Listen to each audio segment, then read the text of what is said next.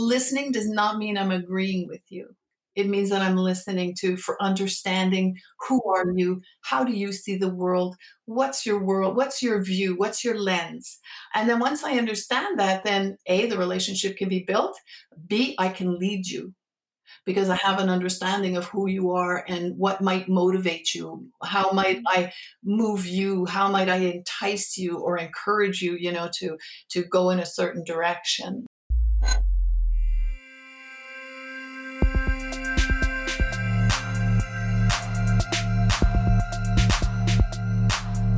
Relations, driving change forward.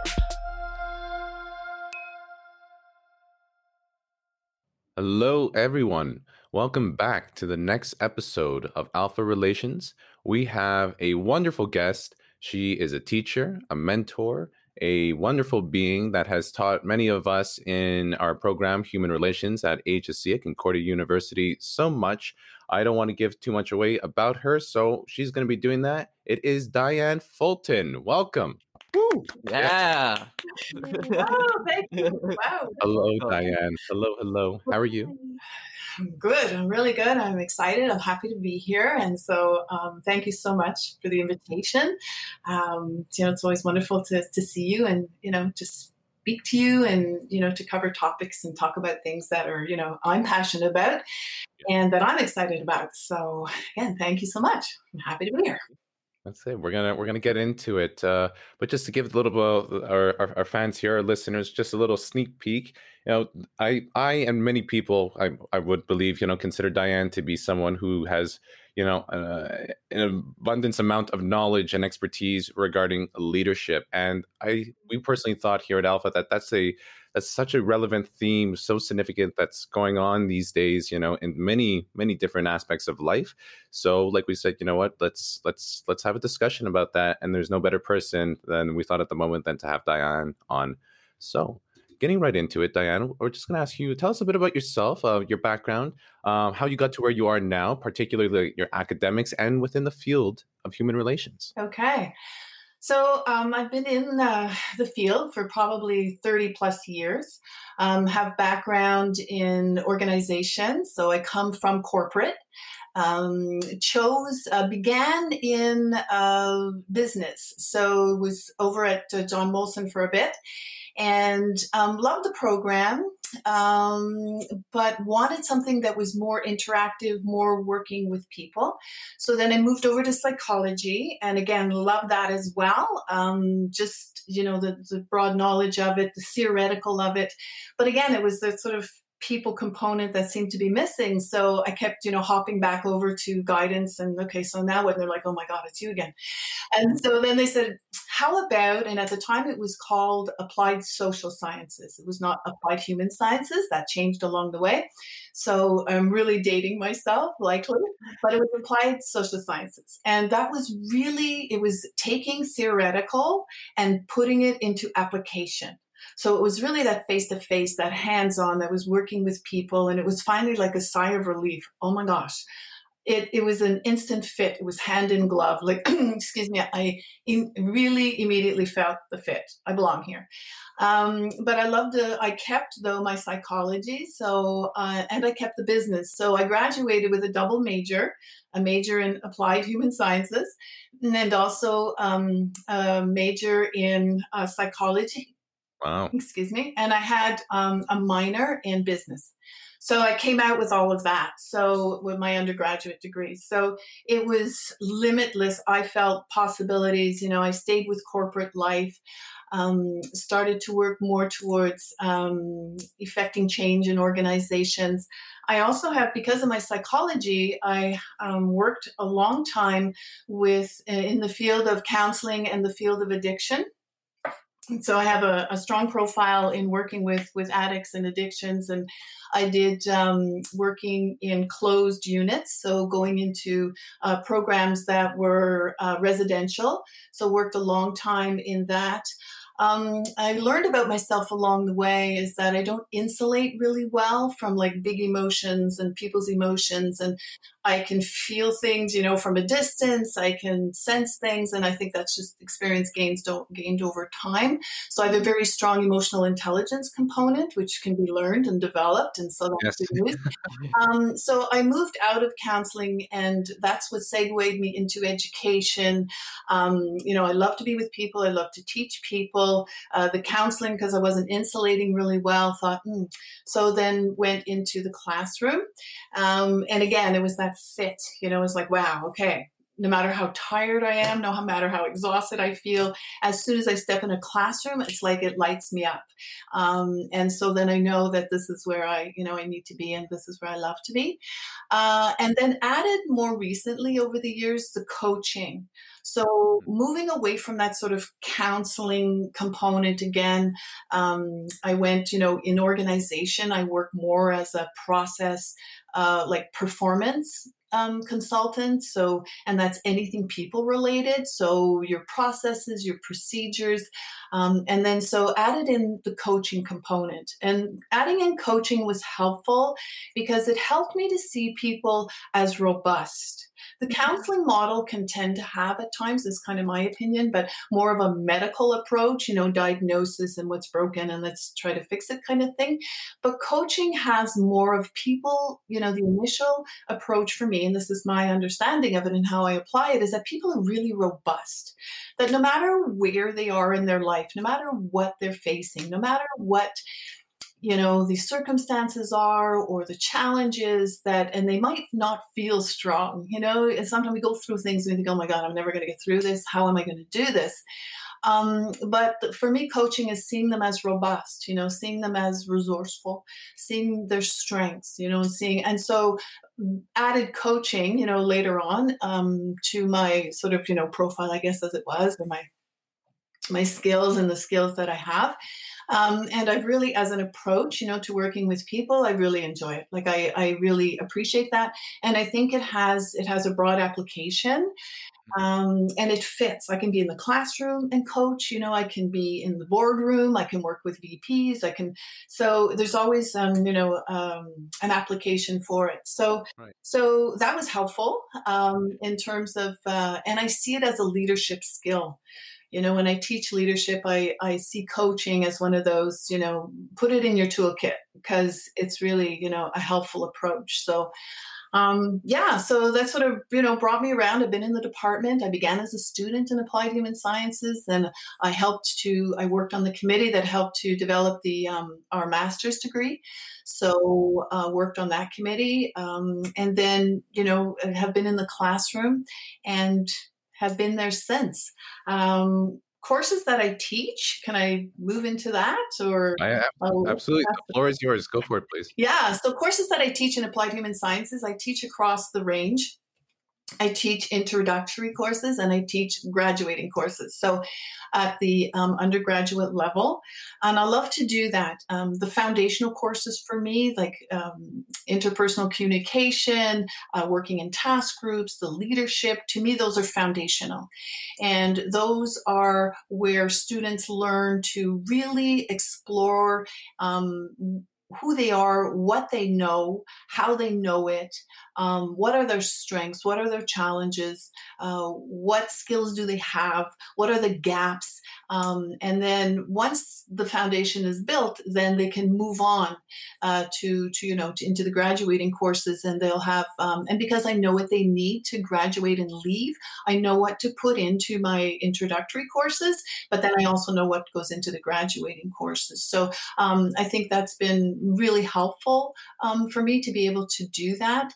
Um, so my favorites are the are the are the foundational courses. Those are the ones because um, I, I and I take a very specific approach. It's always been it's um it's trying to help individuals, people, be it students, be it VPs, be it you know um, organizations, to take more of a self-reflective approach. And so that self-reflective approach is really about again, it's that looking inside. What can I do? How do I do it? Um, what do I need? It really is, um, I believe that a lot of um, our growth and our capacity, you know, to interact, our capacity to lead um, is inside out. Mhm. You know, so it starts from the inside, and um, and it's it's knowing uh, what are my values. You know, what do I believe in? Uh, what do what do I think? And f- foundationally, it's about relationships. That I think if you invest and spend time on relationships, we don't have to be best friends. We don't have to go out, you know, for drinks and food, and but to de- build a capacity to really respect others, you know, and to be curious about others. Mhm. Um, and so then that leads me to my next foundational piece, which is about listening. And I say this all the time in my classes, and you know, I know you heard me say it, that listening does not mean I'm agreeing with you. It means that I'm listening to for understanding who are you, how do you see the world, what's your world, what's your view, what's your lens. And then once I understand that, then A, the relationship can be built, B, I can lead you because I have an understanding of who you are and what might motivate you. How might mm-hmm. I move you? How might I entice you or encourage you, you know, to to go in a certain direction? So Wow, Wow. that was great. yeah. Oh my gosh, like Diane, just hearing you talk, and I like I get the same feeling with all the professors, but it's always unique, you know, depending on who we're having on, based off the experiences and where you're coming from. And it's it's it's that wonder, you know. I feel Mhm. like you you you just giving me that wonder once more that I got in 232. All those introduction courses, which for myself personally, that's what really you know said like this is it. Like I know where I am, and my feet are grounded, and this is where I'm going to be because I want to be here, right? Mhm. for all the reasons that you just spoke about. So, you know, thank you. That was that was good. Just to wind, uh, to go back a bit, you know, to, to rewind. I'd like to explore uh, coaching in terms of the logistics. So, how did you go about? Um, uh, I believe you talked about this in the past before, but you are a certified coach, Mhm. correct? Okay, Yes, perfect. International Coaching Federation, so it's ICF. Okay, Um, yeah, and they have three levels. They have an associate level, a professional level, and then a master's level. So my certification is professional. It's and it's how many hours you've done in the field. Mhm. You know, will determine you know which which one you can um, you, you which designation you'll end up with or which certification you'll end up with. So so, but to your question, sorry. Oh, no worries. Thank you for that. Um, my question was, in other words, how did you go about attaining such a certificate? You know, for those who are interested. Yes, for sure. Um, Concordia offers it. Um, it's a, I think it's a 16 day program right now. It's offered through uh, John Molson, uh, but it's actually offered through JMEC, which is a John Molson Executive Center. So it's sort of a small department that's attached to JMEC. Uh, sorry, to excuse me, to John Molson. And JMEC is more um, geared to the outside world, you know, so organizations and um, so it's it's um it's offered by Jim Gavin and Madeline McBrearty, who um, are also uh, instructors. Uh, well, Jim's been in the department for uh, for many years, as Madeline as well, and so they developed it. They grew it. it you know, it started off as you know a, a post-it note on the wall, you know, and then it, it just grew into this ginormous program that they've been offering for years. I went through one of the first programs back in 2008, I think, um, and it has you know different levels to it. So you have the um, the, the coaching certification, which is sort of the, uh, the the first course you would take, but then there's courses afterwards, and there's even a, a mastery. Uh, certification that you can also get. When you take this let's just say you know the i'm gonna i don't want to call it an entry level uh, course because it's not really entry level but it, it really is um, the, a foundational piece i guess. It's, it's the first course you would take um, and it uh, when you go through it it's recognized by icf by the international coaching federation. It's recognized and you come out with an associate um, coaching certification designation. So um, that's really helpful. You know, then you do belong to ICF, even though. Um, you might not, uh, you know, uh, you might not go beyond that. You might just keep the associate. If you were to do the coaching certification, and again, it's offered um, at Concordia, the um, the instructors are outstanding. If you've ever taken a course with Jim uh, Jim Gavin or with Madeline McDr- like my God, like it's another world. Being in a classroom with them is being in another world. Like they are, you know, so I highly recommend it. Um, and in the in addition to that, you know, you come out uh, with uh, uh, just this profound You think All good. it all off, eh? The, the, the world knows what's happening right now. So um, back to the program. Anyway, it, I highly recommend it. Um, it's it really is uh, transformative, Mhm. um, and again, it, it's it's built on a lot of the philosophies that I believe in. You know, that inside out type of a type of approach. You know, to really know yourself well, know how you show up, uh, know how you, you know, what are your preferences? What are your defaults? What are your biases? Uh, what lens again are you looking at the world through? So when i do show up and and you know um, subjects show up in front of me you know people bring you know their their stories and they bring their i know which stories will trigger me. I know which stories i'm like "Ugh," you know? I know which stories that oh, i don't know if i have the knowledge for this. Like i i really have you know a really i think broad understanding and i've been, been in the world for a while so um, i've had you know years to accumulate uh, the experience that i have but i do i think have a broad view of myself and my but the coaching program for me just you know to step back the coaching program for me offered uh, through concordia through jmec really fits with my style of how i like to learn. You know I, I, I sitting in a classroom and hearing lecture hmm, not so much. I learn from that 100% but i really need to be in it. Like i need to play with the pieces pull it apart. I need to dig into myself do that self-reflection. Like i, I appreciate that that work.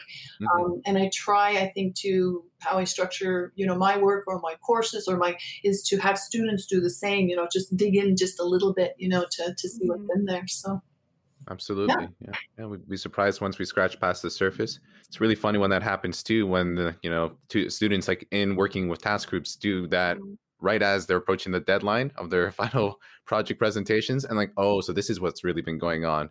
And we have one week to to process it, analyze it, and then put it into a presentation.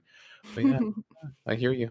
it often comes afterwards right Yeah. that that that sort of recognition and that the realization and i learned a lot by being a ta Mhm. you know, i go back to ta the course and thought oh my god i never learned that that's what this was about like it's really a whole different perspective right it's a different Yes. view That it is.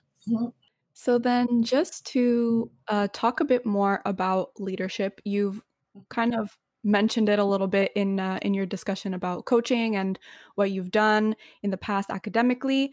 But just so more specifically, what is leadership, and what is the importance of leadership as well? Okay, so what is it? Wow.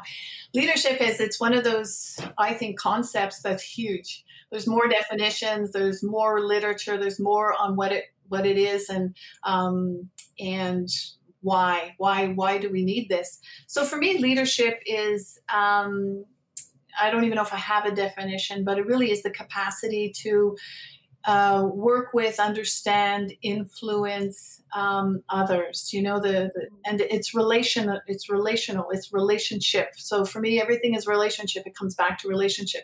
If I build relationship with you, if I connect with you, if I you know develop my capacity, you know, for for understanding, for listening, for you know having that that level of emotional intelligence to know what's going on inside of me, but also to sort of anticipate what's going on with you, anticipate what might happen to you if I give you news or give you information. Um, so so leadership really leadership is also for me the the capacity to um, what's missing in this scenario, like what Mhm. needs to get done. Um, so it comes down sometimes to the different roles that we can fulfill. So if there's a ton of people that are coordinating ideas or synthesizing or mediating, then I'm going to move over here and I'm going to, you know, be the person who records the ideas, who synthesizes the ideas. Um, and, and so it's really that that capacity to to see what what's needed, what what needs to get done. Um, it's situational. You know, leadership Mhm. is situational. So I, I genuinely believe that um, leadership is not one size fits all. And we can develop skills. It, it, it can be learned. I should say that too. I'd like to say that it can be learned. There's always lots of conversations. You're either a leader or you're not a leader. You know, you've, you've either got the, the characteristics to do it or you don't. And um, I really think it can be learned. Um, I think that uh, for me, I always stress that it's a shared leadership model like in my classrooms in my groups in my it's shared. We share it. It's even if i'm not the designated leader if, even if i'm in an organization or if i'm not the designated leader i still i believe have a, a responsibility and accountability to show up and take the initiative at times or to point things out or to mm-hmm. stand in an unpopular position and say i'm sorry but the emperor has no clothes. You know like not going to make me very popular and you might not follow me, but I really have a role and responsibility to do that. So I think leadership is, as you know, it can be the traditional hierarchy uh, designated, but I think um, it's also a shared responsibility. Um, mm-hmm. for all of us, you know, to step in, fill in the gaps, even big or small. You know, we don't have to do big, um, you know, life changing things, but in small ways, you know, to help out, support, uh, support the other person. So then, uh, with keeping all that in mind, what you just said, uh, could you name some benefits and challenges of leadership? Benefits and challenges so i think if we if we step out you know the benefits of it so the benefits big and small because I always go kind of micro it's kind of group work. Okay, what's the benefits in, in a group? You know, in a group, it's really getting people organized, getting people on board, uh, getting people engaged, um, figuring out what it is that they're strong at and and maybe offering them things that you know will keep them engaged if they're strong at it and they feel passionate about it. But i'm not sure I'm, i think the micro works just as well in the macro. And we have huge you know, um, issues worldwide right now that are requiring strong leadership capabilities. And, um, you know, we're seeing, if we look at just if we can frame it in the pandemic, and maybe that's going too broad, but if we frame it in pandemic, um, you know, the benefits of having, you know, a, a leader who can assess what's going on, what needs to get done, um, and having the courage to do it sometimes. Uh, and you can see, we can see throughout the world that there are countries that have, you know, navigated pandemic a little easier than, or a little, you know, with with less dire, you know, impact than other mm-hmm. countries. And and what's the difference between them? And so and then you can look at different leadership styles, right? You have your authoritarians, and then you have your laissez-faire's, and then you have your democratics, and then you have your, and depending on uh, what needs to get done. Example: wear a mask. If you in, in countries where we have, you know, um, rights and freedoms, like you know Canada, U.S., and we have the right or the freedom to say yay or nay to that. You know, um, except when then they, you know, leaders can step in and now they're imposing it. You know, they're they're telling us you have to, and and um, you know, lockdown. We now have a curfew here in Quebec, and if you're outside, you know, in the outside of after curfew there are fines and people getting fined and so now they're coercing us you know they're being the authoritarian they're get this done and so we conform we're compliant.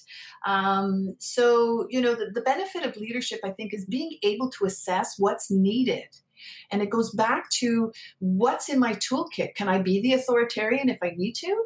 Can I be democratic if I need to? So I'm very much about, you know, building your capacity to lead um, as a not one size fits all, having more of a blend, I'll call it a blended approach, but being able to pull out, okay, I need to stomp on this. So it's going to be authoritarian, got to happen. I'm going to be democratic about this. We're going to talk about it. We're going to explore it um, and see what can work best for all of us.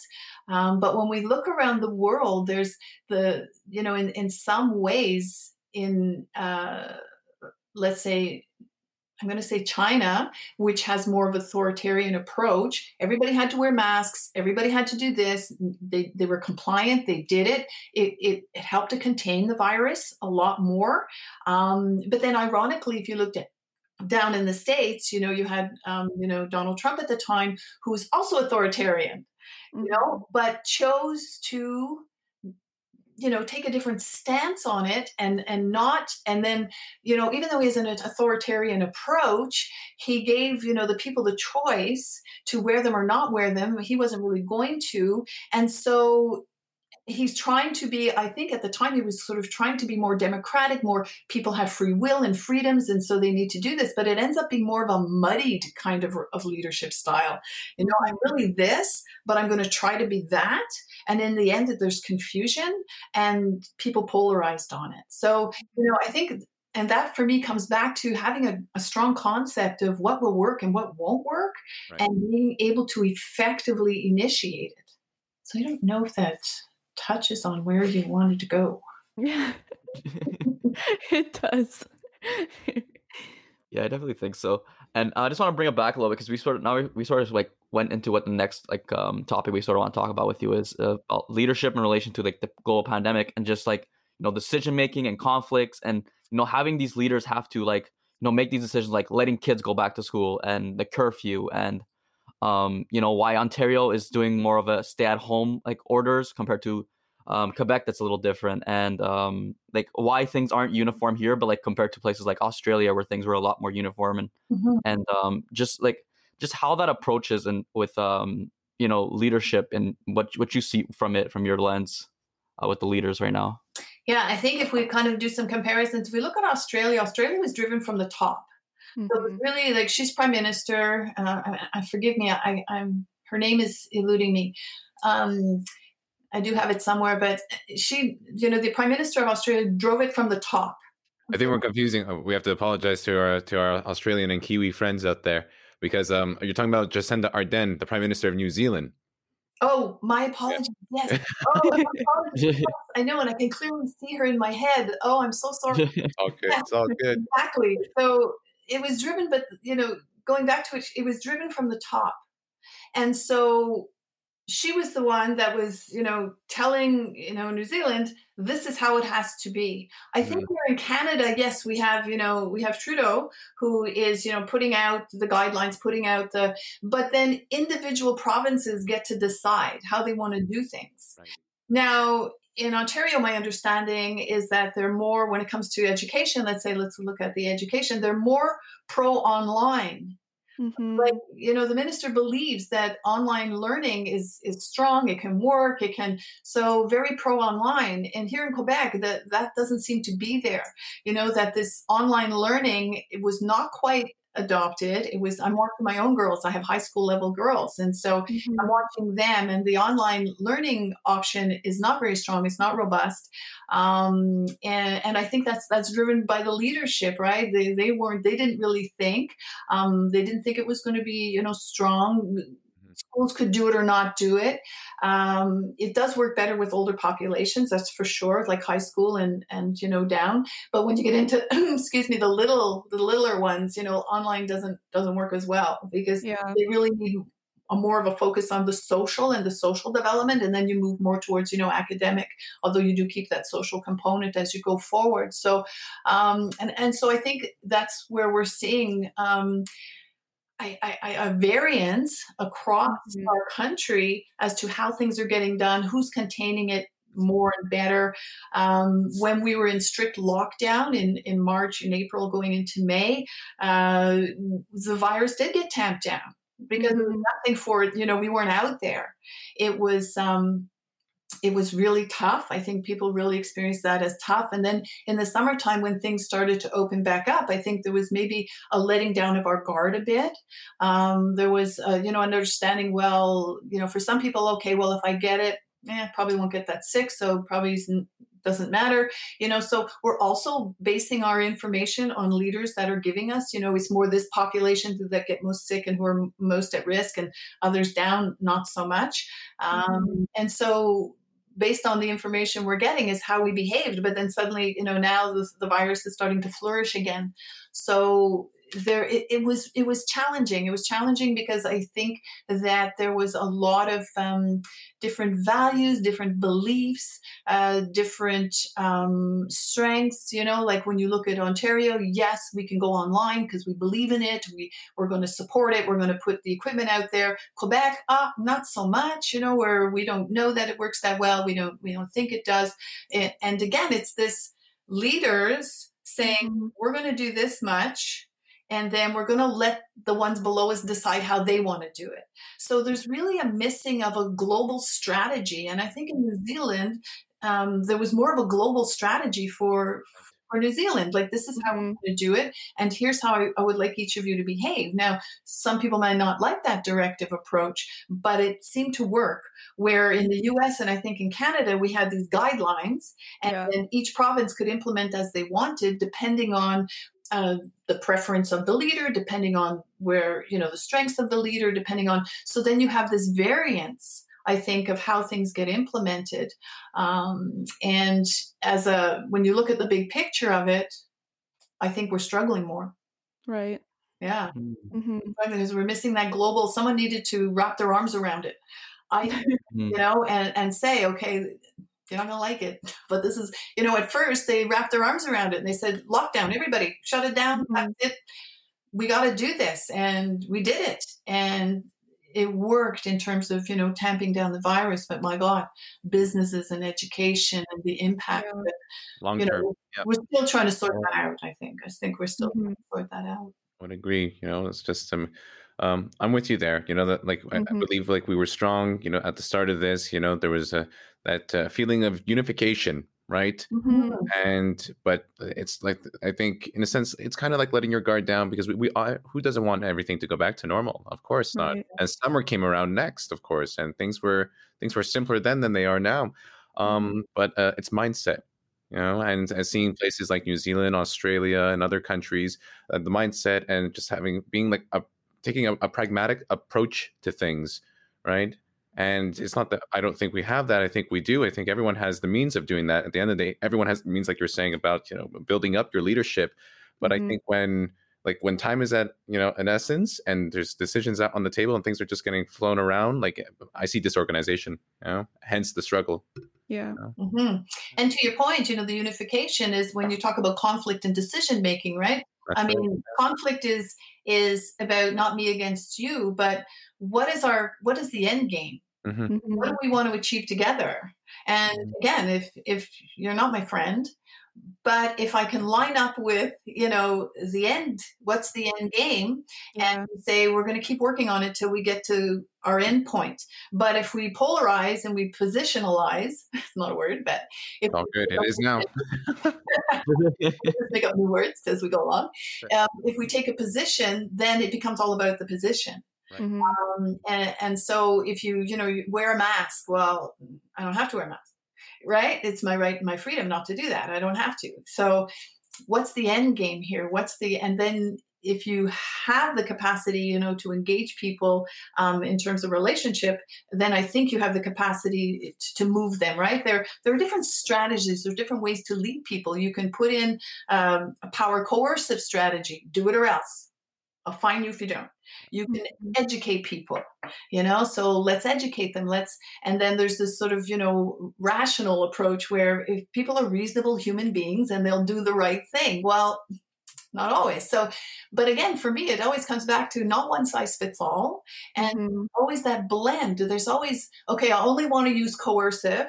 And I always only want to be authoritative. It's comfortable. It's my default. And it's yes. And that's like taking a hammer to fix a window. It's a great tool. Uh, hammers are great and they can do a lot of work. But you know, they don't like always that. Yeah. you know, like it's so it's broadening your repertoire and your Mhm. capacity to respond. Right. And that's I think what leadership is. Mhm. Um and but there's also uh, when we look at examples is what is the emotional load you know there's there's a, a terminology and it's it's it's called a, this, a significant emotional event. You know so what's the emotional load? What's the example? In new york who got hit very hard with pandemic there were like thousands of people dying you know 800 900000 people dying a day. And so they took extreme measures. And the state responded right? So you listened if you were listening to the governor you know down in new york Cuomo, he was you know uh, talking to us every day or talking to the people every day. But the situation was so extreme that putting in an extreme measure people followed it. Like Mhm. the more extreme i think it is the more emotional it is the more it's the perspective becomes more narrow and your choices become less. And so leading even though people said oh my god it was it was it was incredible there all those people dying all those but there was limited choices as what to do to really rein that in and really wrap your arms around it. So mm-hmm. versus you know someone when they shut us down i think back in march and and it, it's horrible no matter who passed no matter it just makes me cry to think about it but there was like 150 cases or 100 cases or something in Canada, or even 50 cases in Canada. And I apologize, I don't remember the number. And I was like, we're shutting down. Why? You know, we have, but it was really not understanding. So it was easier to take more of a broader, you know, application of guidelines, a broader way right. to But they shut us down then. They mm-hmm. really did. And, and maybe because their understanding of what pandemic was and, you know, I heard one person, you know, not wearing a mask and saying they're not going to wear a mask because pandemic for them was people dying in the street. Like mm-hmm. walking around and people would be falling out of their cars dying. That was pandemic, and they weren't seeing that, so they thought, well, it's, it's not a big deal. So again, you know, it's it's it's thinking about people's where they're standing and how do I lead them from that. Mm-hmm. Um, and I can coerce them, I can educate them, I can appeal to their better nature. Um, and those, again, are all those sort of, you know, skill sets that you can put into your repertoire of how to respond and lead. It's definitely an interesting like time and everybody you know has their own take on things their own stance like every individual is either you know pro the masks or mm-hmm. against the mask like everybody has their own take and especially every country has their own take on how to handle the pandemic. So it's been very interesting to see. But you had mentioned that you know you could either coerce them or take other approaches in leading them so in your opinion and your knowledge on leadership and kind of an understanding about the global pandemic as mm. the example we've been using in your opinion what does it take to be an effective leader in order you know to lead the people to take the necessary precautions or measures or what have you mm-hmm. and i would i would have i would stack up my approach mm-hmm. you know i would stack it up so i would start off with um, probably authoritative you know just saying and and and it's also information sharing. It's about being honest. It's about being so maybe not authoritative, but really starting off with, and as I'm saying it, it sounds more like an educative approach, right? Let's mm-hmm. educate, let's tell people what it is. Let's tell them how it works. Um, let's be consistent, uh, and and then you know help them to understand you know support them in in their oh my gosh i know this is going to be painful. I know this is going to be hard. Here's what could be lost. You know here's what could be gained. It's going to impact your business. It's going to impact education. It's going to impact um, and so um, I think I would I would start off with just a very sort of broad this is what it is this is how it behaves this is how it acts this is what the science says because mm-hmm. in the science and and this is what it's going to be grounded in and then make those hard choices mm-hmm. you know and at that mm-hmm. point you have to do this this way um and uh and and, it, and i think if like for us, I think at the beginning when they shut us down, that's what it was. It was um, we didn't understand a lot about it, and I really believe in my view it was more of a fear-based approach you know mm-hmm. a lot of fear out there um, i'm not sure i would scare people that would not be my approach. I really would take, I'm an educator, so I would definitely take an educative approach, um, try to educate people, try to help them understand. But then at the same time, I think there needs to be support that's offered. Mm-hmm. So if we're going to take away people's livelihood, then we do need to replace that with something um, so that people can continue a certain quality of life. If, mm-hmm. you know, lose too much then it becomes unbearable and and then it's hard to comply because the pain that you're in and what you're experiencing is, is so unbearable that why would I comply? You know, I, I, I can't do that. So yeah, I think I would start educative. Then I would start with making those hard decisions. Um, be prepared to stand in an unpopular position. People aren't going to like it. They're not going to like you. Um, it gets complicated when we're talking about, I think, the political world because people want to keep their jobs.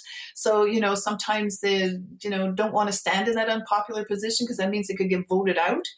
Um, but at the same time, I think that, uh, you know, erring on the side of people's safety and people's health and people that really understanding that and prioritizing that um, and hopefully you won't bring everybody along. I think there will be people who will be unhappy. There will be people, even with your best effort, will be negatively impacted by Mhm. decisions that you've made. Um, and it, it's so dire because people could lose their lives. Like, you know, leading in these times, Mhm. you know, like I, I don't know in the end who gets a pat on the back, you know, because it's really not that kind of yay triumphant leadership thing, you know. It's it's really uh, doing the best you can with what you know. Mhm. Um, and but I, I think that leadership also has to have flavoring of empathy Mm.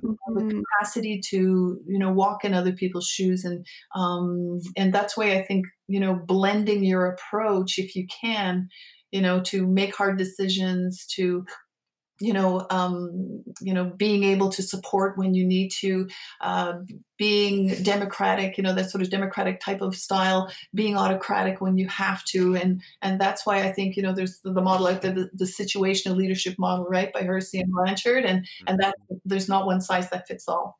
And so you direct you delegate you support you know you coach you you you really you know i think leaders who have the capacity to you know read the situation and bring the tools you know not always the hammer but sometimes you need a screwdriver sometimes you need a saw Mhm. sometimes you need glue. Like you have to be able to know what to apply when to apply it and how much to apply and and that really is knowing yourself knowing your strengths knowing your challenges um, and being willing you know to um, expand and grow you know uh, the the areas that that uh, that you need to do that Totally agree.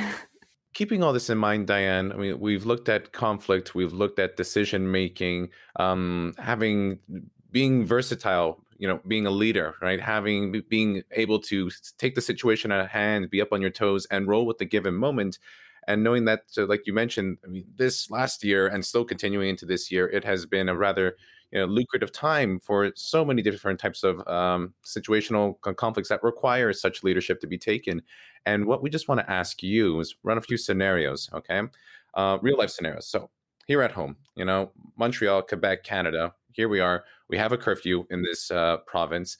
If you were a part of the leadership team and the decisions that were going to be implemented, let's say within, I don't know, 24 to 48 hours, what would you have brought up to the table, you know, with your colleagues at that time that should have been considered in relation to leadership and the decisions that we're going to be uh, moving forward with? Yeah, that's that's a really good one. Um, the first thing that comes to mind to me was the education system, Mm. right? And, and education was everything's a system, right? So we know that everything's interconnected. That's right. So you move one part, it moves another part. You know, another way I have of saying this is you throw a, a rock in the water and the ripples go out. You have to try as a leader, I think, anticipate those ripples hmm like what's going to get hit what's going to get impacted um, and one of the things that i noticed and i'm in education um, my husband's in education he works in the elementary school system so he's got you know the little kids and the um, and one of the things that happened consistently, my experience and what uh, you know I was getting from others, is that our government was making decisions around education. And here's why education was also important, and we know this is because if we don't open education and we don't get kids back into school, we couldn't get industry back up. We couldn't get the economy running again. And there's the system piece, right? It's it was connected. So we shut down schools, and especially the little the little like the little schools, high schools not so much because high school kids can probably stay alone and you can still go out to work and they can let themselves back in the house and stuff. But the little ones, they need someone at home. And we were in, you know, this grandparents, you know, couldn't you know take care of kids because of the age group they were in. And and so you know parents even if they went back to school back to work they had nobody to look after kids. It was hard to find you know sitters and, and people to, to take care of the kids. So really the solution they believed was to get kids back into school. That was what they wanted to do. So they made decisions you know such as okay we're opening the school on i'm gonna again i don't remember all the dates but on may 1st Mm. and they threw that out there and then the schools had to figure out how to open Right. and Mm. schools were like how do we do this like Mhm. no more guidance than that like you have to open get the kids back into school so then you have you know again that sort of um, silo, right? You have how many schools? 1500 schools in, in in quebec or more. And so now they all have to open and they're all opening the way they think fits best best with who they're opening for. And so i think that the people who are going to be impacted by decisions were not at the table. Hmm Mm. and sometimes we don't want to bring them to the table as leaders because oh my god this is going to be long. Yeah it was going to be long but then there was okay we won't open on may 5th uh, first. Yep. we'll open on may 15th we'll give you two weeks to get your stuff together you know and then the pushback and teachers didn't want to go and teachers were scared and they were scared they were going to get covid and you know at one point they said okay anybody over a certain age can't go back into the system and then they realized that the vast population of the Yeah. There's a lot. that age and they were going Yeah. okay well then it's not that age well let's move the age up so then you know people over this age could go back into the schools but then those people those age were had to go back into school where there was 300 kids but they weren't allowed to go visit their grandkids so then they mm. were like oh my god how is that supposed to work so i think for me the big misstep I don't want to name it. I don't want to be too strong on my words. The big misstep was not having the people at the table who were going to be impacted by the decisions, and those people needed to put their input. So it was almost like hurry up to go slow.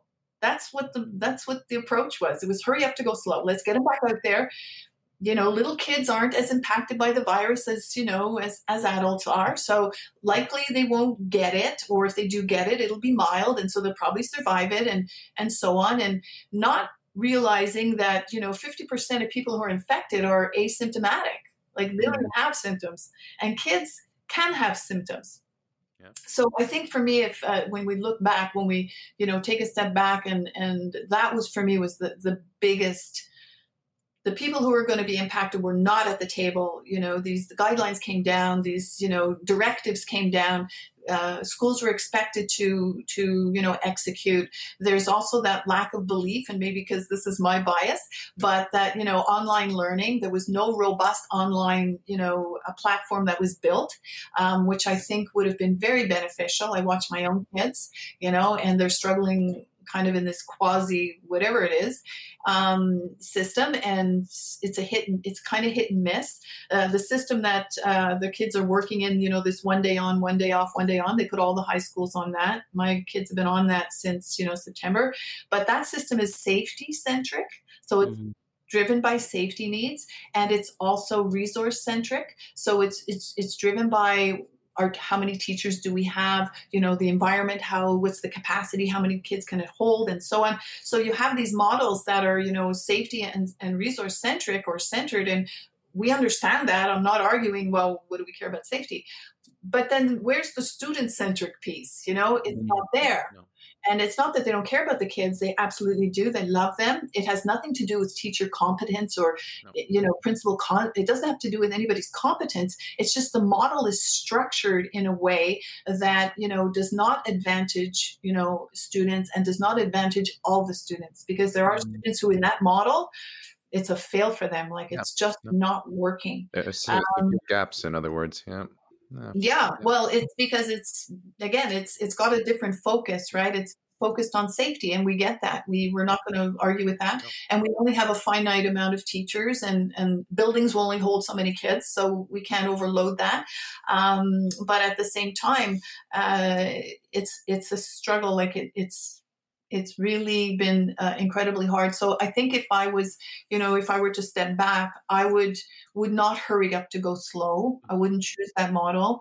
And i would 100% put the people who are going to be impacted at the um, at the you know impacted by decisions need to be at the table. Like they needed to be there. They were not in, in some cases um, and but they were responsible and accountable for um, uh, implementing the directives which is really hard. I'm accountable responsible but i don't agree you know? So how does this work? And and i think that there was a lot of it caused a lot of confusion. It caused a lot of anxiety. Um, you know the even though a percentage of cases in schools seems to be really low and and i think that's true but in september i think it was 1.5 million people in quebec went back out onto the workforce. When they opened up schools they put you know kids out there they put teachers they put bus drivers they put they put all of these people out there.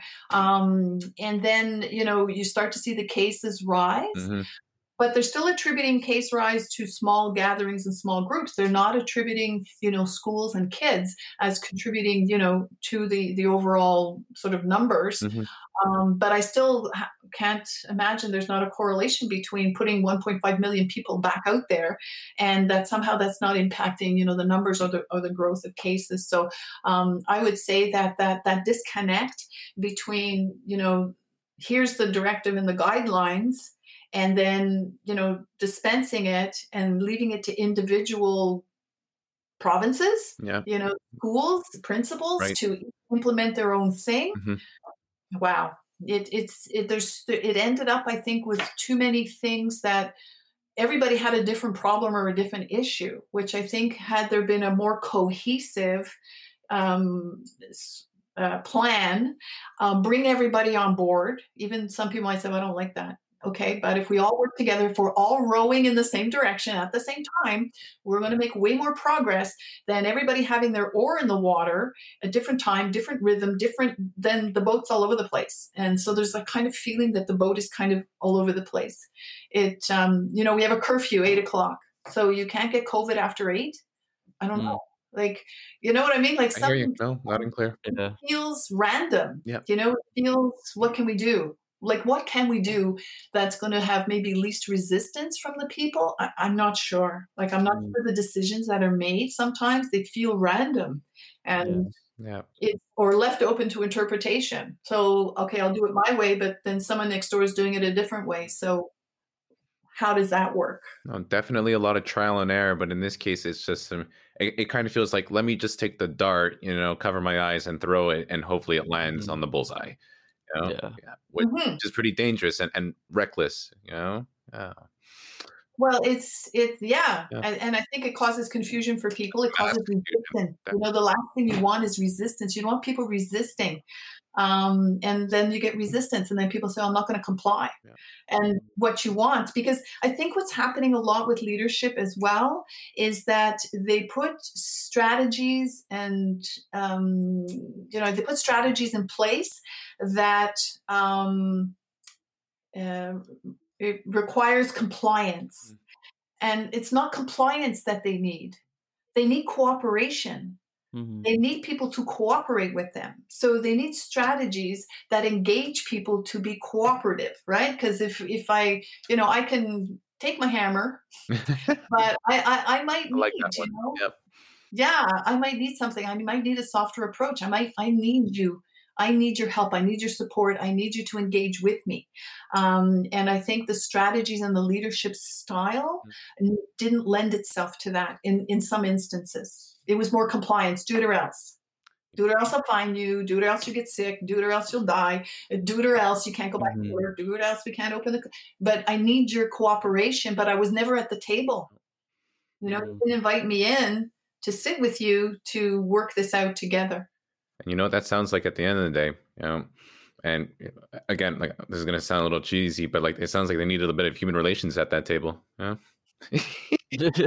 uh, maybe maybe a few of us from AHSC, who who knows something like that. And that being said, like, uh, well, in all honesty, I think someone you know from an outside objective perspective should have been there to facilitate that process. You know, to take the different Mhm. voices from the different sectors, you know, different demographics, right, and just have that sit down. And uh, I, I think just to explore that a bit more, Luca has a question regarding that. Yeah. Yeah, that's a perfect segue, Alan, actually. Very much.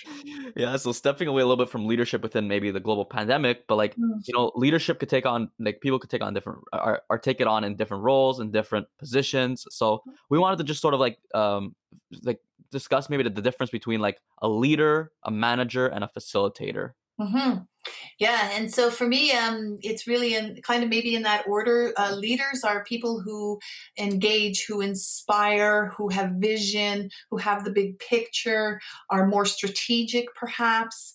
Um, manager is someone who manages the people and the pieces. So you get the big strategic, and then you know how do you execute that? Who's who's going to do what? How are they going to do it? It's more transactional, maybe.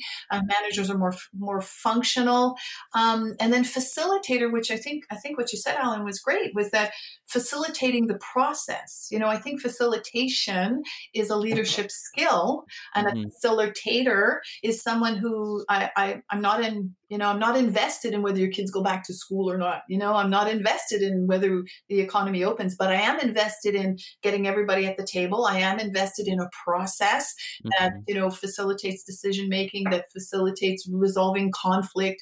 Um, so I think that to me, those are the kind of the, the distinctions. I could be a facilitator, and they're also kind of like the Venn diagram, right? They overlap. That's right. So leadership, and then it overlaps with a segment that's managing, and then overlaps again with you know the facilitator or facilitation piece. Um, and I think that uh, it's really important to be able to understand what you like to do. You know, we often elevate people in organizations to leadership. Uh, you know, we give them a, you know, they're they're um, a specialist, let's say, uh, highly regarded. They're they're fabulous. They do an amazing job, and to reward them, we give them a team Mhm. to to lead. You know, and sometimes the last thing they want is that they have no idea how to do it. They're, they, you know, they're the specialist. You know, they're the um, and but now we're asking them to manage. So I think for for again, it comes back to that teaching piece. You can be taught to do it. Um, I would encourage, and some people just love to lead. They love to inspire. They love to you know um, get people on board. They have the capacity to, and then other people like to manage. You know, they like to manage the nuts and bolts and the um, you know getting people functional and up to speed, and um, and then you know being able to hold the whole thing together and facilitate processes to get everything done. So it's connected. Mm. You know, the three are connected, but I think you might have a preference or a default. You know, if you went into an organization, you might say, "What uh, you know." Let me look at your processes. Let me take them apart. Let me see what works, what's functional someone else may say i love to lead people. Like just let me lead and manage because you're going to lead them inspire them grow them. Um, but some managers are not involved in the strategic piece you know they're not. But i think you still have to be able as a leader to be inspirational you know to really inspire people engage people um, you know uh, help them to understand how they're connected to the bigger picture and the process that they're contributing to um, how is that going to help move the group and move the organization forward so i think those are all important pieces yeah. Mm. you get people's cooperation that way Mm-hmm. That's good. I like that. And speaking of which, in this case, um, right, looking at uh, those three different lenses, you know, leadership, management, as well as uh, facilitation, and I think it's just really cool if we just go back and we touch on. So here, uh, you mentioned how you you were part of that committee.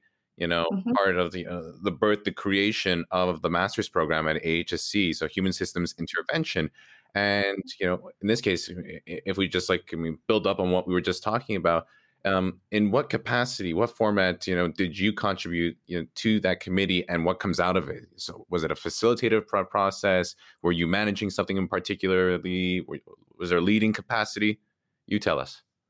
Okay, so um, being a part of the committee, um, my tasks and roles were research. So it was researching what's out there, what what gets done. Um, there had to be a distinction between our uh, the applied human sciences like undergrad, and now this is a graduate program, right? So what was the focus going to be, um, and uh, to make a distinction between them. So it's. Uh, and the big picture is human systems intervention, right? HSI. Uh, so the graduate. So for me, my role specifically was doing research. It was inter. It was doing running surveys. It was collating the data. Uh, what do people want? What did they imagine it was going to be? Um, and then uh, pulling pulling all of that together, and uh, then you know just feeding it back into the committee. So it was more in a research capacity, and and also trying to distinguish. Okay, how is this program going to be different? And really, it has more of a it has a big emphasis on uh, self as an instrument for change, Right. uh, going into uh, organizations, looking at systems, you know, really has a systems perspective to it, being able to, you know, break systems down, understanding systems. And then it's sort of, you know, how do you get in there, you know? And, and for me, it's like um, walking through an ecosystem Mm-hmm.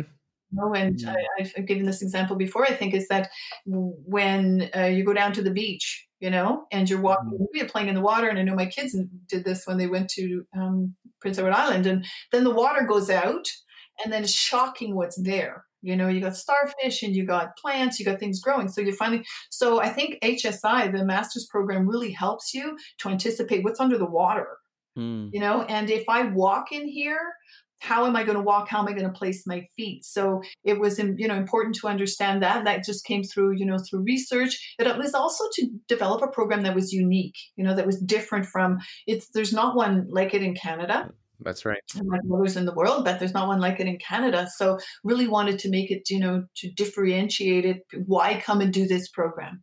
And what will I get at the end of it? Who will, you know, who will I be? Because it's, it's often a skill set. You know, it's a perspective. You know that coming out of your undergrad degree, you get, you know, this. You don't necessarily get a a, a, a traditional title. Okay, I'm now going to be this. You get, you know, the skill set that can be transferred. It's applicable, and it can really go anywhere with you. Or you can invent yourself Mm. you know, and say I'm a consultant or I'm a, you know, you can you can apply it that way. mm-hmm. And what led to like uh, AHSC like wanting and or like needing a master's program? I think the putting in putting the masters in place was a, an opportunity to elevate the work that was already being done at the undergraduate level.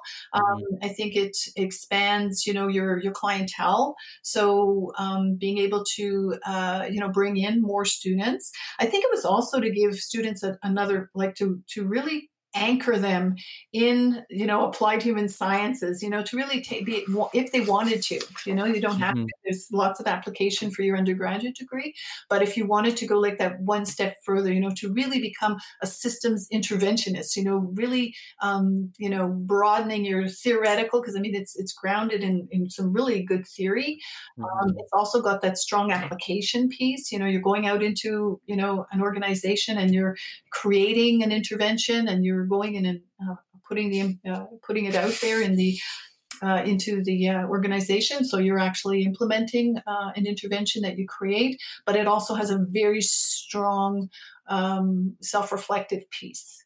So students who go through it, if you speak with them, they it's transformative. But it's transformative to the degree that you would like it to be. Some people get flipped inside out, Mhm. and other people, you know, they change their perse- perspective or their stance, and other people carry through. And and none of it is good or bad or right or wrong, or it's it's just you know how you approach it and and what your your sort of learning philosophy is um, and how you you know go into and your your your approach i guess and how you you know tackle your own learning Hmm. All right, Diane. Um, we're practically at the end here with our time, but before we go, you know, I do have uh, one final question for you. Uh, um, I- like to do this, especially like I mean, with uh, with our profs. I, I think you're all so wonderful, you know, and just uh, Luke and I here are are now graduates. You know, we've had a, a lot of great experiences, you know, uh, under uh, under you and many other uh, wonderful professors. And what I just like to ask you, what is just one you know, so significant piece of advice regarding leadership, conflict, decision making, um, and especially with those values that you have, you know, about that inside out approach, right? About taking the world, looking at a lens, okay, but self reflecting, you know, all the while. So, what's one specific piece of advice that you'd like to give out? i think excuse me for me um, you know leader or developing into a leader um, is to understand i think that we can we can all do it. Hmm we're all leaders. We all have the capacity. Um, it can be big or small. Um, and that uh, sometimes the situation will draw us out uh, and i think that it's to have that openness and it's relational like it's relationships. So it's really build those relationships with people be curious about people uh, be of wanting to be of service to people you know wanting to be helpful um, and not make it about you Mhm. when you're leading but make it about others. And and i think that um, for me that's always served me better. You know it's not to be eh, you know the uh, the, the the only person in the room or wanting to be the one that has the loudest voice or wanting to be but wanting to be the one to be of service you know wanting to be the one what's missing here? How can i fill in? You know Mhm. so it's having you know the ability to uh, to read things. And i think if i disconnect from my needs, but and focus on what's going on in front of me um, and how I can be of service. Um, that's a position I, I, find has always been it's been a strength for me to be able to do that. It's not everybody who wants to do that, um, but I, I it's never let me down. Like when I stand in that position as a leader, that's and, and put people first. Mm-hmm. Um, it's never let me down. So, uh, so I continue. I continue to do that, and I continue to work hard on on on growing that. So, mm-hmm. yeah. I believe it. You know, I, I can attest to it. You know, from you know being a student, you know, with you along with Luca, and then uh, working alongside you with uh, TAing with the others. You know, yeah, mm-hmm. yeah. That's awesome. Great experience. It was. All right. mm-hmm. So uh, I do believe you have some uh, concluding words for us. I do, and I love this when uh, when you when you said it to me. I loved it, and um, so I'm going to repeat it back for your audience because I think um, they're going to love it too. And so um, here's here's what uh, here's your motto, and I've written it down because I'm going to keep it with me as well. So it says, "We are alpha relation." Uh, driving change forward. That's perfect. And and so yeah, you, you nailed it. Uh, That's you nailed it. Yeah. yeah. so, um, and yeah, we are alpha relations driving change forward. That's brilliant. Well, yeah. Thank you, Diane. All right. You. Okay. Thank you. Thank you so thank much. You so much. Such a pleasure. It was. What am I doing again? Oh yeah. Thank you for listening to this episode. If you're new here, hit that subscribe button, turn on post notifications. If you're on other platforms, hit that follow button. Uh, we're gonna leave our link down below in our on our Instagram. And thank you all for listening once again. And peace out. You know you want to.